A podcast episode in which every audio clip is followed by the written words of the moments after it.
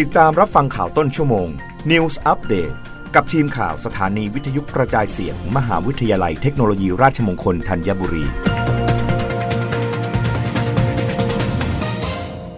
รับฟังข่าวต้นชั่วโมง โดยทีมข่าววิทยุราชมงคลธัญบุรีค่ะ รัฐมนตรีว่าการกระทรวงการท่องเที่ยวและกีฬายืนยัน เตรียมเสนอขยายสิทธิโครงการเราทุด้วยกันเฟสซีอีก 1.5 ล้านสิทธิ นายพิพัฒน์รัชกิจประการ รัฐมนตรีว่าการกระทรวงการท่องเที่ยวและกีฬา เปิดเผยถึงความคืบหน้าของโครงการเราทุด้วยกันเฟสซีส่วนขยายอีก 1.5 ล้านสิทธิ์ใหม่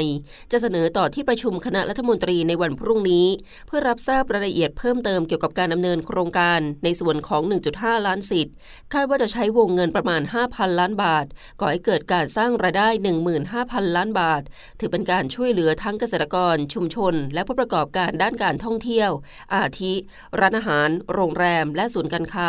ซึ่งจะมีการชี้แจงให้ทราบในภายหลัง ขณะที่ในช่วงวันหยุดยาวตั้งแต่วันที่3ถึง5มิถุนายนที่ผ่านมา จะเห็นได้ว่ามีคนไทยเดินทางออกนอกประเทศโดยเฉพาะยุโรปมากขึ้น อีกทั้งเศรษฐกิจของประเทศเริ่มกลับมาดี หลังจากสถานการณ์โควิด -19 คลี่คลาย โดยมีจำนวนนักท่องเที่ยวทั้งชาวไทยและชาวต่างชาติทยอยเดินทางเข้าประเทศไทย ซึ่งคาดการว่าการท่องเที่ยวไทย จะสร้างรายได้รวมอยู่ที่ 1.5 ล้านล้านบาท แบ่งเป็นสัดส่วนนักท่องเที่ยวต่างประเทศ 7-10 ล้านานคนต่อครั้ง และนักท่องเที่ยวในประเทศ 160 ล้านคนต่อครั้ง โดยในช่วง 5 เดือนแรกของปีนี้ มีจำนวนนักท่องเที่ยวต่างชาติสะสมประมาณ 1.23 ล้านคน และตั้งแต่เดือนพฤษภาคมถึงกันยายน กระทรวงการท่องเที่ยวและกีฬาได้ตั้งเป้าหมายจำนวนนักท่องเที่ยวอยู่ที่ 5 0 0 0 0 0 คนต่อเดือน จากปัจจัยสนับสนุนการยกเลิก Test & Go ตั้งแต่วันที่ 1 พฤษภาคมที่ผ่านมา ส่งต่อถึงฤดูการท่องเที่ยว high season ระหว่างเดือนตุลาคมถึงธันวาคม2565 คาดว่าจำนวนนักท่องเที่ยวจะเพิ่มสูงขึ้นเป็น 1 ล้านคนต่อเดือน